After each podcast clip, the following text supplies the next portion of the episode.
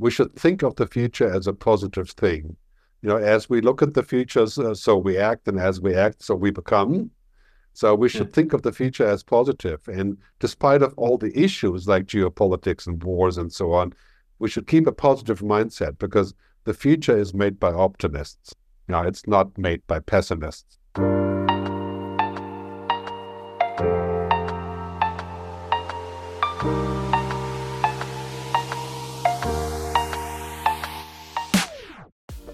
Right, everybody, welcome back or welcome to the Live Unbound podcast.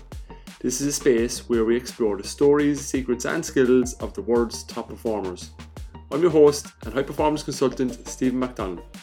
And I'm very lucky to get up close and personal with world class performers from different high performing industries, including business, sports, entertainment, military, CIA, the ballet, and much more. You can hear stories, groundbreaking insights, practical nuggets in a really fun, thought provoking, and inspiring way and my hope is that you take on at least one action or one subtlety or one subtle change from each episode that would enhance your life and those around you. And this episode, I was really lucky to speak with Gerd Leonhard. Gerd is a world leading futurist and humanist, and he says the future is already here and it is better than we think. As technology rapidly advances and may exceed human capabilities, Gerd highlights the necessity for a harmonious balance between technology and human values. In this conversation, you can expect to hear more about how to develop a future ready mindset in an hour a day. So, Gerd role models this, spending time in the future every day, and we learn more about how he does this and then how we can actually do that ourselves. Gerd's vision for the future, a good future, rethinking economic models to prioritise people, planet, purpose, and prosperity, which is Gerd's mission purpose, ethical considerations and regulations for AI, and Moravec's paradox, which is really empowering. What's simple for humans is hard for AI, and vice versa. So, a lot of good stuff here, and I think it's great timing to tune into this episode as we face into another year, 2024. And before we know it, we'll be in 2025. So, why not give yourself space to be future ready? Great to have you on, Gerd. I really appreciate you coming on. Your time you're going to give to to the show and to the people that are listening in is going to be it's going to be hugely valuable. So thanks very much. You're welcome. So what you do right now is is, is centered in kind of humanism and futurism, technology being a key part of that. So like I'm I, and I know you also had a background in music, right? So you've you've you've had an interesting journey in life to, to where you are right now. So where I'd like to start is what are one or two, I suppose, aspects of your earlier days in your childhood or you know where you were growing up that have shaped you into the person you are today or that have kind of just put you on this path subtly when you reflect back does anything come to mind yeah you know if i if i think back to my where i grew up you know i grew up in the forest in germany near the rhine valley yeah. and i think there's two things from that is basically that you know i i like nature you know i i like technology also but I really uh, enjoy nature, and that's like likewise. Like to, yeah, to be in nature. And the second part is that in the Rhine River Valley in Germany, mm. uh, near Cologne, in Cologne, they have this this kind of special mentality of uh, being a little bit funny, uh, irreverent, asking questions, and being very casual. You know, it's very it's very un-German. It, like Cologne is a, is a particular different place than say Munich or Berlin, mm. to where people are much more open and like to investigate. Uh, it's this whole area. It's a, just a different culture there. And I think I took that with me when I moved to San Francisco in 1982, when I was uh, 22 years old. I moved there and I basically lived there for 18 years. I went to Berklee College in Boston, and you know I became half American, and uh, so it was very hard, actually very hard for me to get back to the German way of doing things. But I, I moved back after the internet crash in 2001 you know, when my startup went bankrupt. And, you know, I learned a lot of living in America. And, you know, I, I came from the music business and then mm. into uh, online music and stuff. So ever since then, basically since 2001, I've been working on the future. Uh, yeah, which is uh, getting to- a topic that's getting bigger by the day. Yeah. so. Absolutely. So you've been working on the future. I mean, can you tell me about how you work on the future, right? So, what does that actually look like for you in terms of you doing your work? Yeah, you know, it's uh, a lot of people don't understand what a futurist does. I, it's a very Anglo thing, you know. So people in you know, in Ireland and, and the UK and America would obviously understand what it is. But many Europeans have a hard time with that idea. Yeah. And really what it is is that I, I don't predict the future. You know, I observe the future. So my job is to go and say, okay, five, eight, ten, maybe 15 years from now, and and collect what I see coming and to collect the signals and to observe. Like, you know, I in the late 90s, I said music is moving to the cloud. You know, mu- music will not be in the plastic product, product hmm. anymore. Mm. It will move the cloud. We'll just click a button and it will start playing, and we can have what we want. And uh, you know, all media is mm. moving to the cloud, including mm. films, of course, right? And that was kind of revolutionary then, uh, but it's completely normal now. And today, I would say, for example, it's totally clear that uh, as we're moving into the future, we're going to drop the fossil fuel concept of oil mm. and gas being so important to everything. And now everything is becoming sustainable. Those are observations that I make. And then I, I help companies, governments, business people uh, to kind of get ready for that future and to develop scenarios and to make the yeah. right decisions. Because a lot of times we think the future is far away. You know, it's like science fiction. Uh, mm. But really, the future is only like a week from, you know, all of a sudden we realize, oh, the future is already here. Like today, you know, we have 80 million songs on Spotify for 10 quid. And that that yeah. was like totally hypothetical. Even 15 years ago was all like pie in the sky. And you know, Apple Music back then was one dollar per track, right? Yeah, so yeah. it'd be 80 million dollars to get all the tracks you want. So basically these things happen much quicker and I always say the future is already here, we just haven't noticed. And we need yeah. to pay more attention to the future. Okay, so what are some red flags for you know, I suppose I'm thinking about humanity here, right? But I mean, that's a broad one, right? But like in terms of when you're looking into the future, when you're observing those 10, 15 years down the line, is there anything?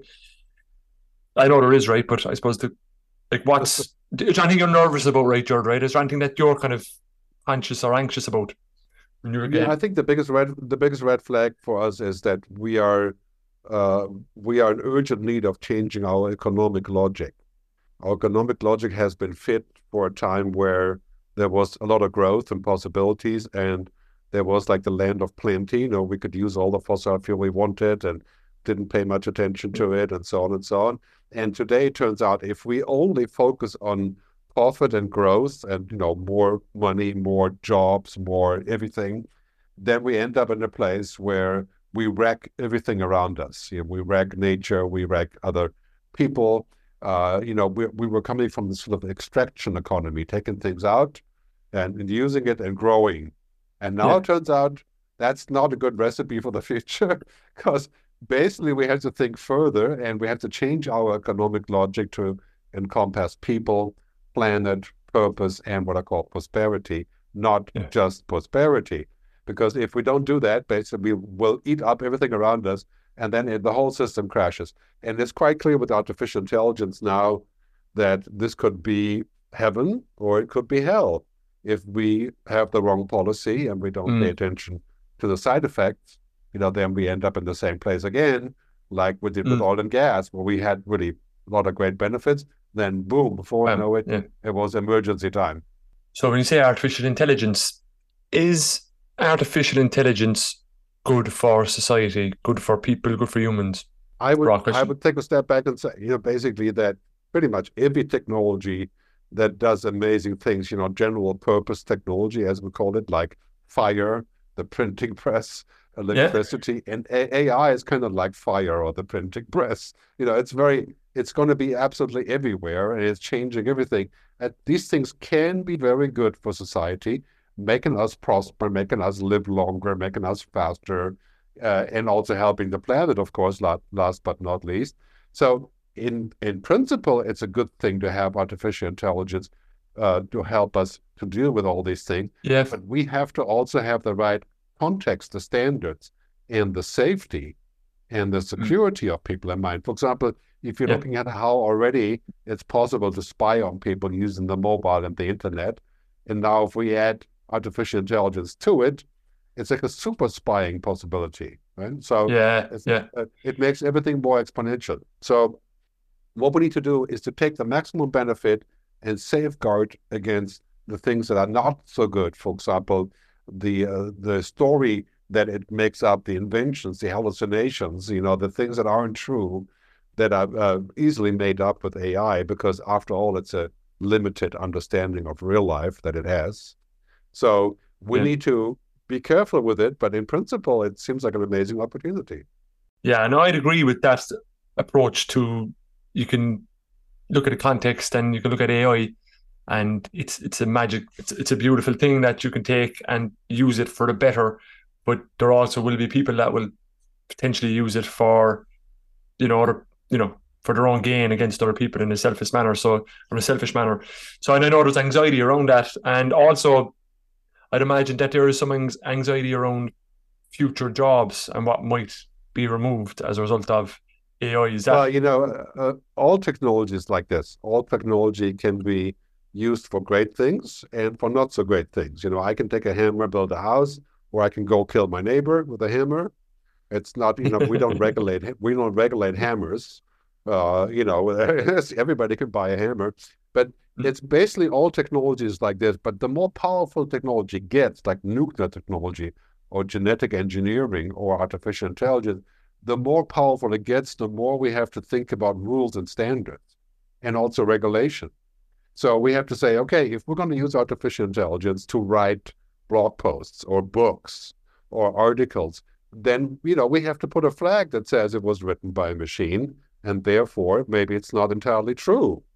I mean, uh, of course, there's stuff that people write that may not be entirely true. Yeah, yeah. Right, but but we have to have a flag that says, okay, this was done by a machine, and therefore maybe utterly stupid or maybe really interesting. We don't know.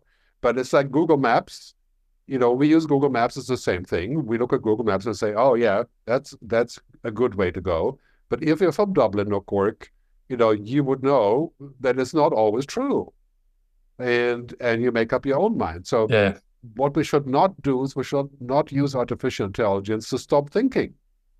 So that we use the machine to do our thinking. Because the machine only sees a, a fraction of real life. It does not feel it doesn't have agency. It doesn't understand really. Mm. It's just putting together facts. And yeah. we have to be aware of that. So there's limitations to AI that obviously people are always going to be more efficient and effective at certain things related to social intelligence, chemistry between people.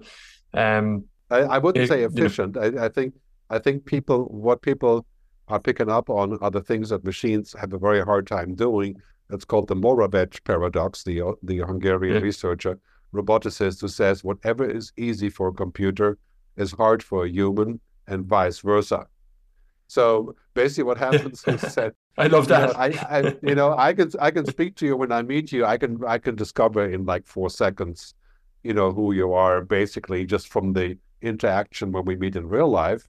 Uh, it's very hard to do that for a computer because a computer will look at your face and will say, oh, he looks tired, or you know, he's white, is black, whatever, obvious things. but yeah. but really, know, knowing and judging a person that that's a whole different cup of tea. Machines don't do those things very well, and so what our future is is we're going to let the machines do the dumb things. You know, the the commodity work, the monkey work, the donkey work, whatever you want to call it. You know, filing and inputting and researching. Yeah. You know, the the simple stuff. But we can't let computers do stuff that takes human judgment, like probation. You know, let people out of jail. You know, the computer observes the video and says, "Yes, that person will do fine." You know, that, that the, the kind of thing that we shouldn't do, and we should let we shouldn't let computers make our news AI completely, because it doesn't yeah. understand the value of truth. Because truth is important in media, the news, but machines don't understand truth because it's not a zero or one, you know, yes or no factor. Yeah, yeah no, I definitely you know can appreciate that. Yeah, I suppose this question is related to um you were in Dublin a couple of weeks ago. Do you mm-hmm. when were you? Yeah. So so you done a talk, right? Did you do a talk to as part of a program? Is it the IMI? The IMI, yes. Yeah, yeah, yeah. We had a great session, one in Dublin, one in Cork, and uh, we had about 150 people or so. Really, it was a great event with many questions, not just about AI. It was about the digital workplace, education, and the future in general. Yeah, no, I appreciate that, and I, I think the IMI is, is doing good things. I I done um some sessions for them and some some keynotes for them as well a couple of years back, and uh, it, was, brilliant. Centered on leadership and performance and culture, and yeah. So from your perspective, Gerd, what was the when you when you were going into that session? I suppose what was the key couple of things, right, that you want key messages that you wanted to give to the to the people in the audience, to the participants? What was the key nuggets that you wanted them to take away? Yeah, I think really important is uh, the what I call the future mindset. You know, to to understand yeah. what is coming and to prepare for it. Like you know, Ireland has a particular scenario that makes it, it prosper today. Not just the tax thing, but everything else also. Mm. It's the only English-speaking country in Europe, right? So it has it has a yeah, that's an interesting stat, right? You, yeah, I mean, you, that's such a simple thing, but you people don't. I'm I'm living in Ireland, and I don't even. First time I've heard that that we're the only English speaking country is first, yeah, so first it, time. It has, a, it has a bunch of really interesting advantages, but everything moves in windows. And basically, what we need to do is we need to say, okay, this is why I think it's a good idea to have a fund. I think Ireland just started the future fund, you know, for yeah. development to take the current money and say, okay, if the current gravy train stops or changes, and if the tax regime changes or whatever, you know, what's our next window for being for prospering? And what does prospering mean anyway? You know, to attract people to come back to Ireland or to stay in Ireland or, you know, and, and uh, if you look at countries like the Emirates or Dubai, you know, Dubai is painting itself as the future, not the past. Yeah. Um, and, and it's very important to understand what's coming. For example, in uh, in most businesses, we have these three revolutions. One is the digital revolution, which changes how we do everything pretty much, and especially AI. And then we have the sustainability revolution, the green right. revolution, which which changes how we power everything, you know, sustainable circular economy and so on. And then we have the purpose revolution, which is about why we do things. And so what we talked about in Dublin and Cork was to say, well, if we're going to look at the next five to, to eight years, maybe we can learn something and start getting ready to have a future ready mindset that has answers when things happen. Because today, the future isn't science fiction anymore. The future is like, you know, already here. We just haven't noticed. Like in the yeah. car industry, you know, the car industry is quite simple. You know, it's a great example for how people worked for a long time to make the perfect engine like mm. BMW, Mercedes, and so on. It turns out that engine is no longer needed because now it's electric. Right? So clutches mm. and all these things we don't need anymore. It's like the old generation, and all of a sudden you're in a different place where you know these things are no longer needed, and you're in a new world. And that new world you have to learn because it's not going to take 20 years to be in the new world. It will take two or three years. And then in yeah. 10 years, it will take two or three months. Right? So mm. you have to constantly invent, and this is really important. Yeah, like invent is a, is, is a really important word. I think in all of this, it's having that curiosity, that kind of imagination to that, like that, that where I'm where I'm going. Oh, Gerd, I'm really curious about. You know, you say the future isn't in the future; it's here and it's around us. How can you begin to notice that more? How can you begin to be intentional about um, embracing that and taking action to change, I suppose, and be ready, future ready. So I know future ready is actually here and now. So I'm just curious around that. Do you have anything to yeah contact? You know, we, uh, as far as the future readiness, we focus a lot on present day things because when we when we run businesses, we want it to run well, uh, mm. and so we we spend 150 percent of our time on on just making things work. And then we realize that uh, technology and everything else around it is changing society. And by the time we get to the intersection, we're going full speed ahead because we're so focused, you know, on doing one thing. And then we realize the future is not an extension of the present. The future is completely, uh, in some cases, like in the music business, we don't sell records. We sell, I don't know, streams, right? Mm. Um, and shows. And all of a sudden, I mean, Dublin was big in the, or is big in the music business. It, it's nothing like it was 20 years ago. It's completely the opposite. Now, record mm. labels have waned in importance, and now we can go direct. It's all about marketing and so on. So we basically have to be ready to make that shift and understand where it's going. So I always say we have to spend one hour per day in the future. And I'm not talking okay. about watching movies. I'm talking about reading books, watching great shows and podcasts, reading Yeah. stuff, you know, basically being aware of what's happening because then you can say, okay, Mm. I get it.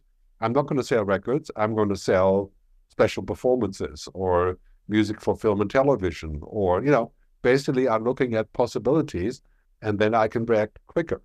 Yeah, that's brilliant. One hour a day. That's kind of really practical, kind of. And then you mentioned kind of some of the some of the key things you can do in that one hour.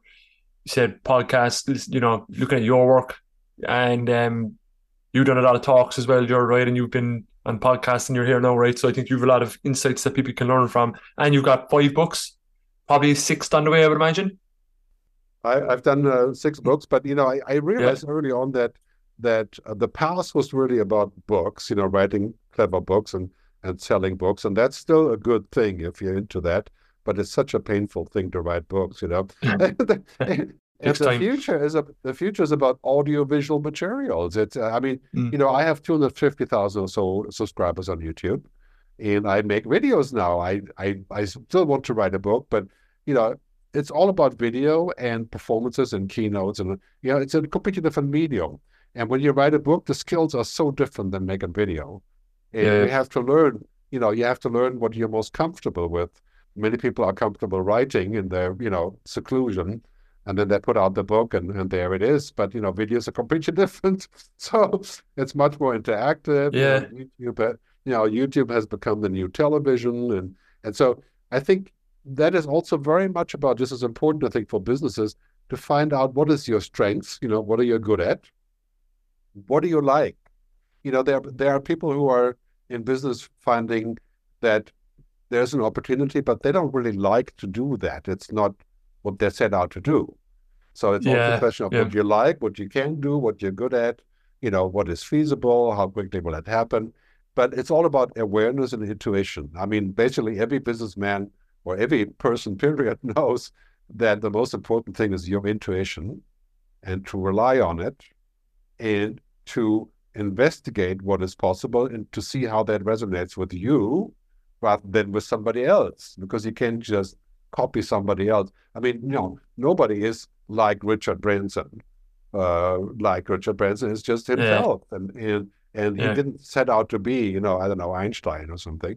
You know, I mean, Yeah, he's he's so, an inventor, you right? know, That's he's an inventor. I mean, he he's a Right. powerful. So human. we can we can learn from that, but we can't just make a copy of it. Yeah. And uh, in the music business, you know, basically, I was a musician producer for almost twenty years, and I realized that uh, you know I I wasn't quite strong enough to get up to that level where, like, you know, um, like U2 or any of those people like Bono or so to get to that that level you've got to work with them, yeah. you know, uh, uh, I mean, who is, right? Very few people are. So anyway, I realized that, you know, you have to really find your own way of doing things. And I, I like being on stage, and I'm kind of on stage now, which is a graduation of what I did as a musician. Very interesting. Um, that one hour a day, I want to stay there for a moment because I know there's people listening in and like, I got create an hour a day, and I gotta give myself space to do to look to be in the future. Uh, you is there is there a particular tool that you have or you use or you utilize, Gerd, that you teach people like give yourself space? I know you mentioned some of the questions and prompts people should reflect on as they go through it, but is there anything else that people can just um have intention around when they give themselves that hour to maximize it? Tool Yeah, or a kind of a framework. There's a certain habit I have. It's just like, you know, if you're into being fit uh, and keeping your body in good shape, then you you spend an hour a day on that, right? And uh, you make a decision that's important. And if you don't do that, then it's not important, you know. Or, or maybe there Yeah. are other reasons, but anyway. So, and you can't really shortcut that. So, if if you think the future is important, which I think basically, if you don't think the future is important, you're in deep trouble because the future isn't like far away; it's here.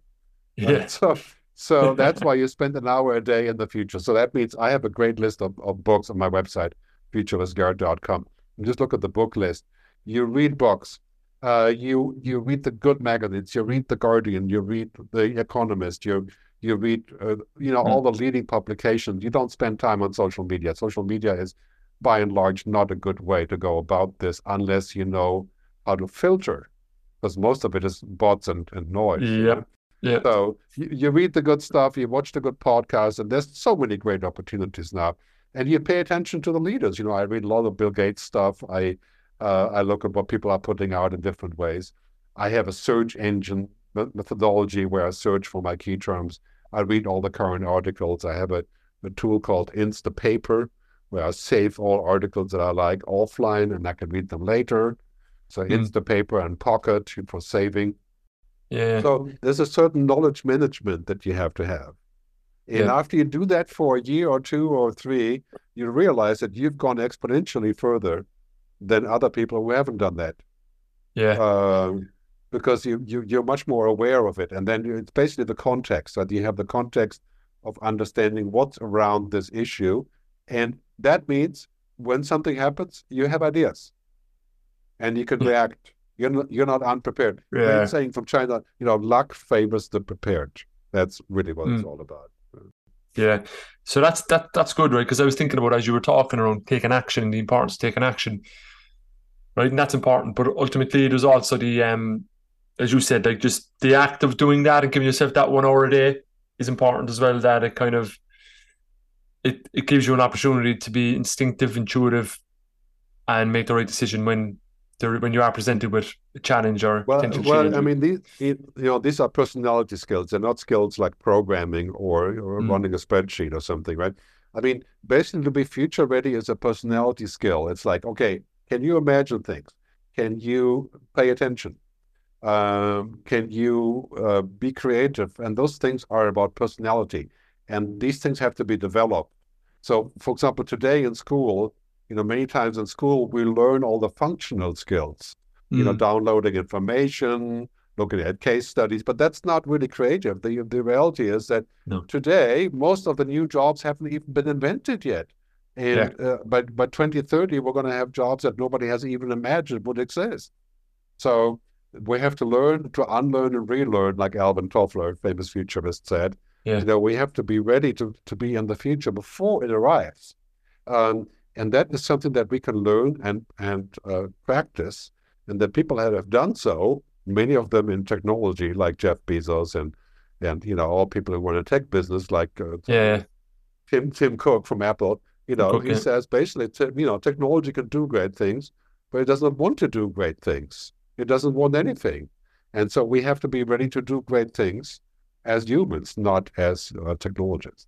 Yeah, like I and I and as I kind of think about yourself when you speak, there's certain things come to mind around um, even the school, like our conditioning, you know, being conditioned to not be in the future or not be creative and innovative. It's kind of our school systems and stuff. Like, what are your thoughts around the conditioning we get in school and school system? And you know, I know there's some great schools out there, but in general, well, in general, you know, you know we, we focus too much on functionality.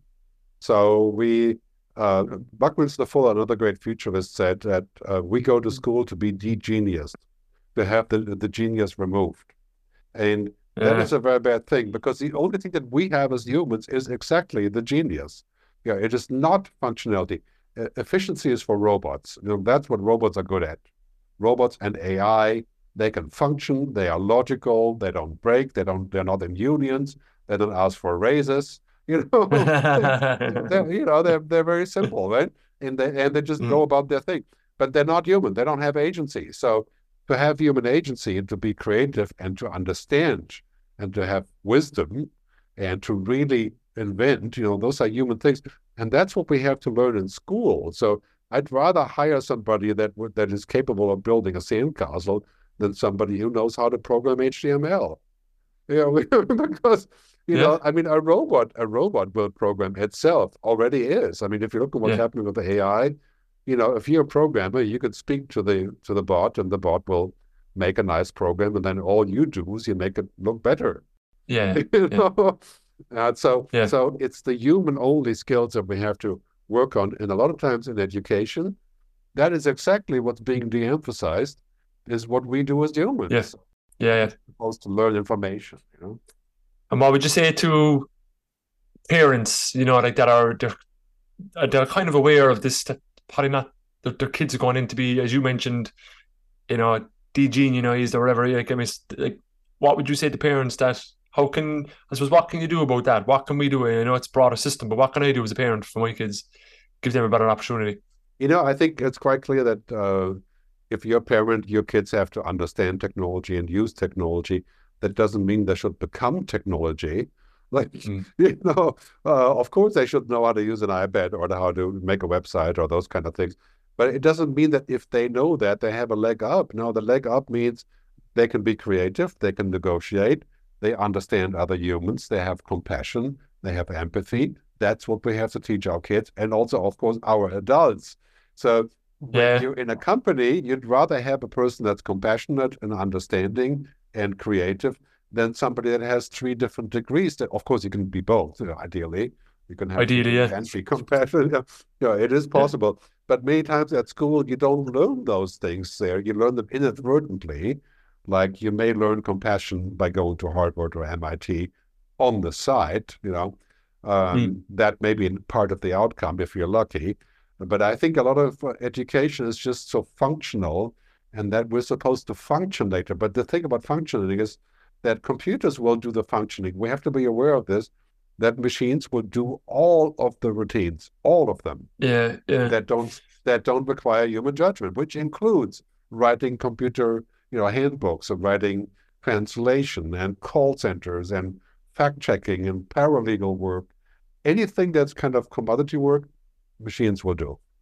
Bit of a selfish question here, right? I, I'm I'm in the coaching industry and I'm performance coach. I work a lot with teams and executive teams, also sport teams around culture and all of that.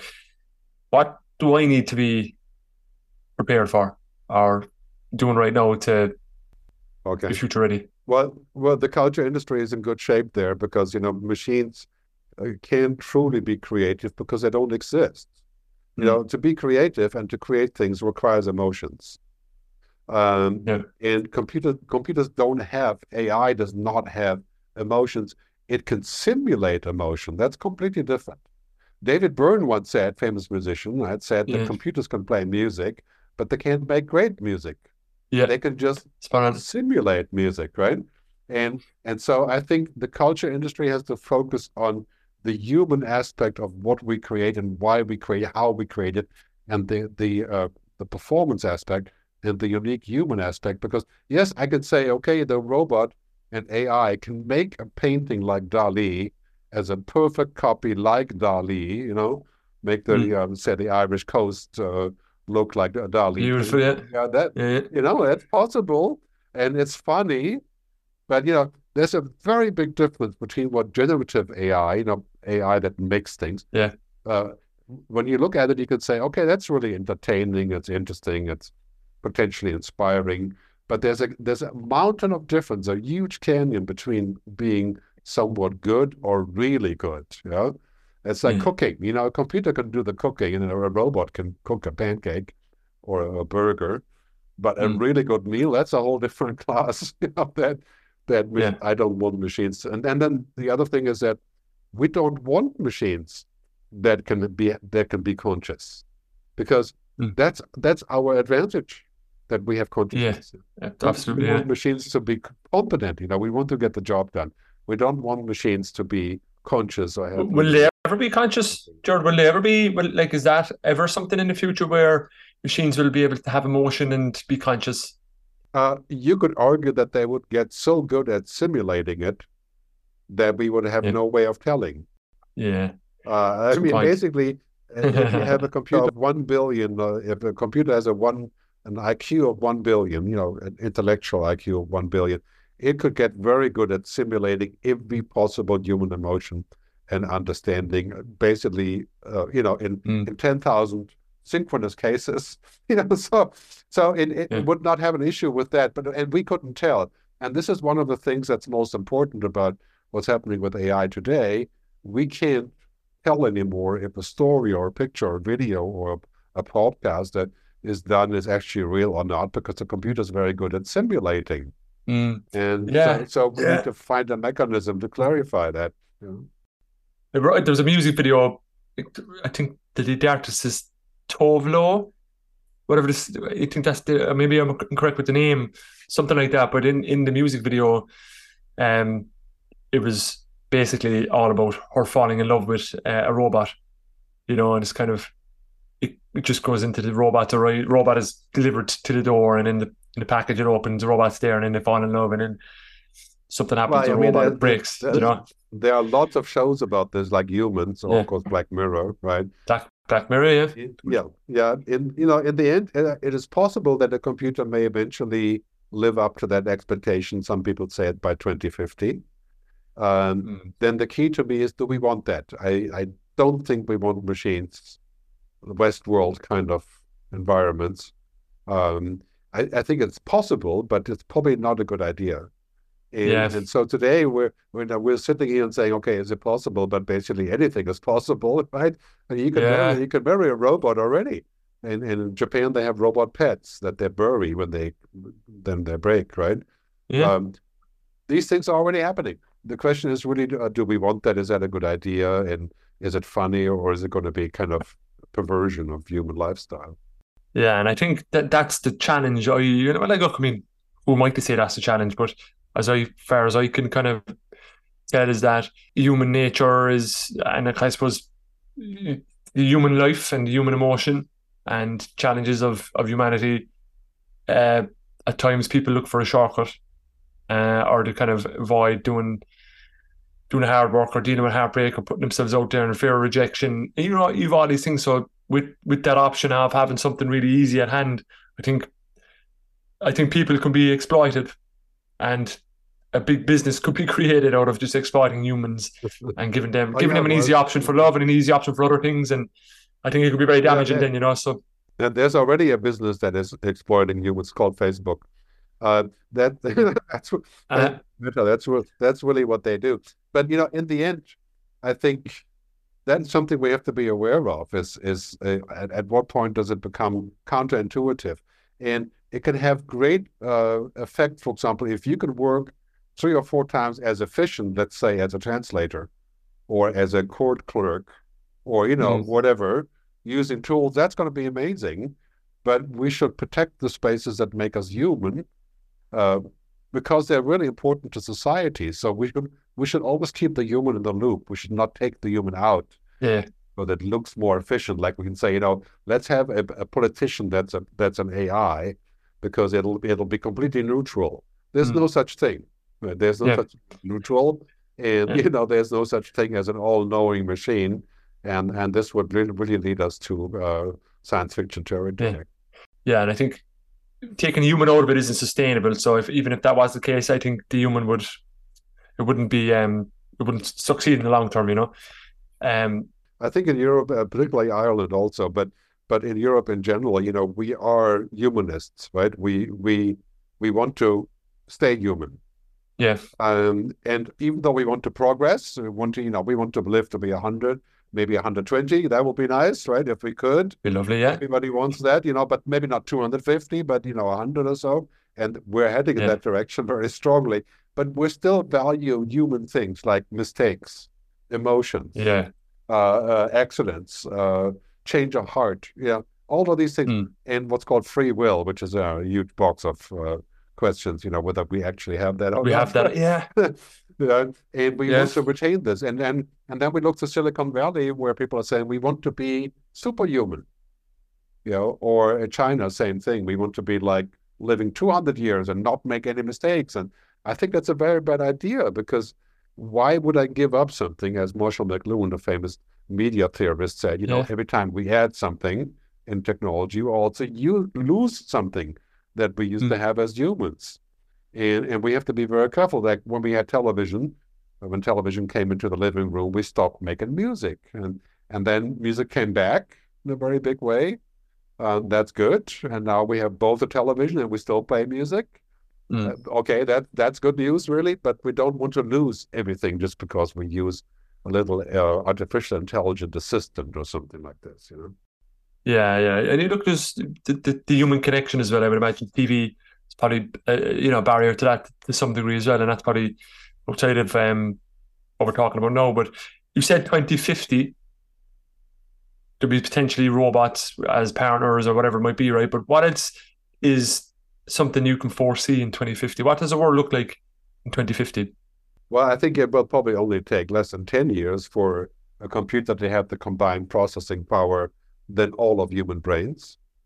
Uh, that has been set forth by Ray Kurzweil from Google, famous inventor, who talks about the singularity, the point in time when computers become essentially of that stature Yeah. and, and possibly uncontrollable. So that's only a decade or so.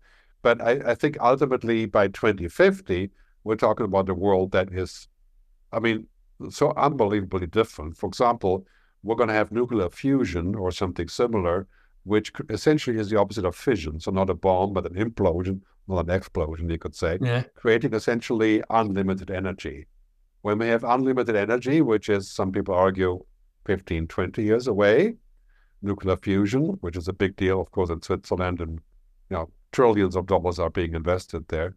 Um, We move into a world where basically with unlimited energy, we have unlimited water, desalination, we have unlimited food, we can we have unlimited travel, we can go to space.